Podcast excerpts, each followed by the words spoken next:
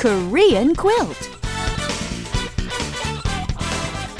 Hello, hello. You are always welcome here at Korean Quilt. Your guide to the Korean language and culture. You know, Richard, I think one of the best feelings in the world is that sense of satisfaction after you complete a project. Oh, how right you are, Anna. Nice to finally say, ah, done. Right. So I thought we should definitely talk about that expression today on Korean Quilt. All right, well, let's start off with the question first. We're going to ask someone, are you all done? 다 했어요? 다 했어요? Or a little bit slower, 다 했어요? 다 했어요? Now more naturally. 다 했어요? 다 했어요? Anna, are you all done with the reports? 다 했어요?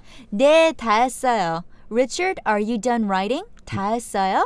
네, 다 했어요. Okay, after the question 다 했어요, if you're done, then you can simply answer with 네, 다 했어요. Yes, I'm done. Let's repeat the answer part. First slow, then natural. 네, 다 했어요. 네, 다 했어요. Okay, natural. 네, 다 했어요. 네, 다 했어요.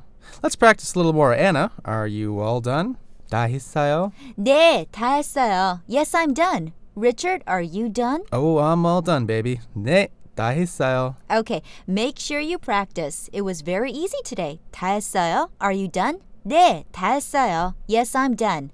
Okay, I'm going to assign some homework. You have to use today's expressions at least once before the day is through, everybody. Keep up the good work, and we'll see you back here tomorrow for another exciting edition of Korean Quilt.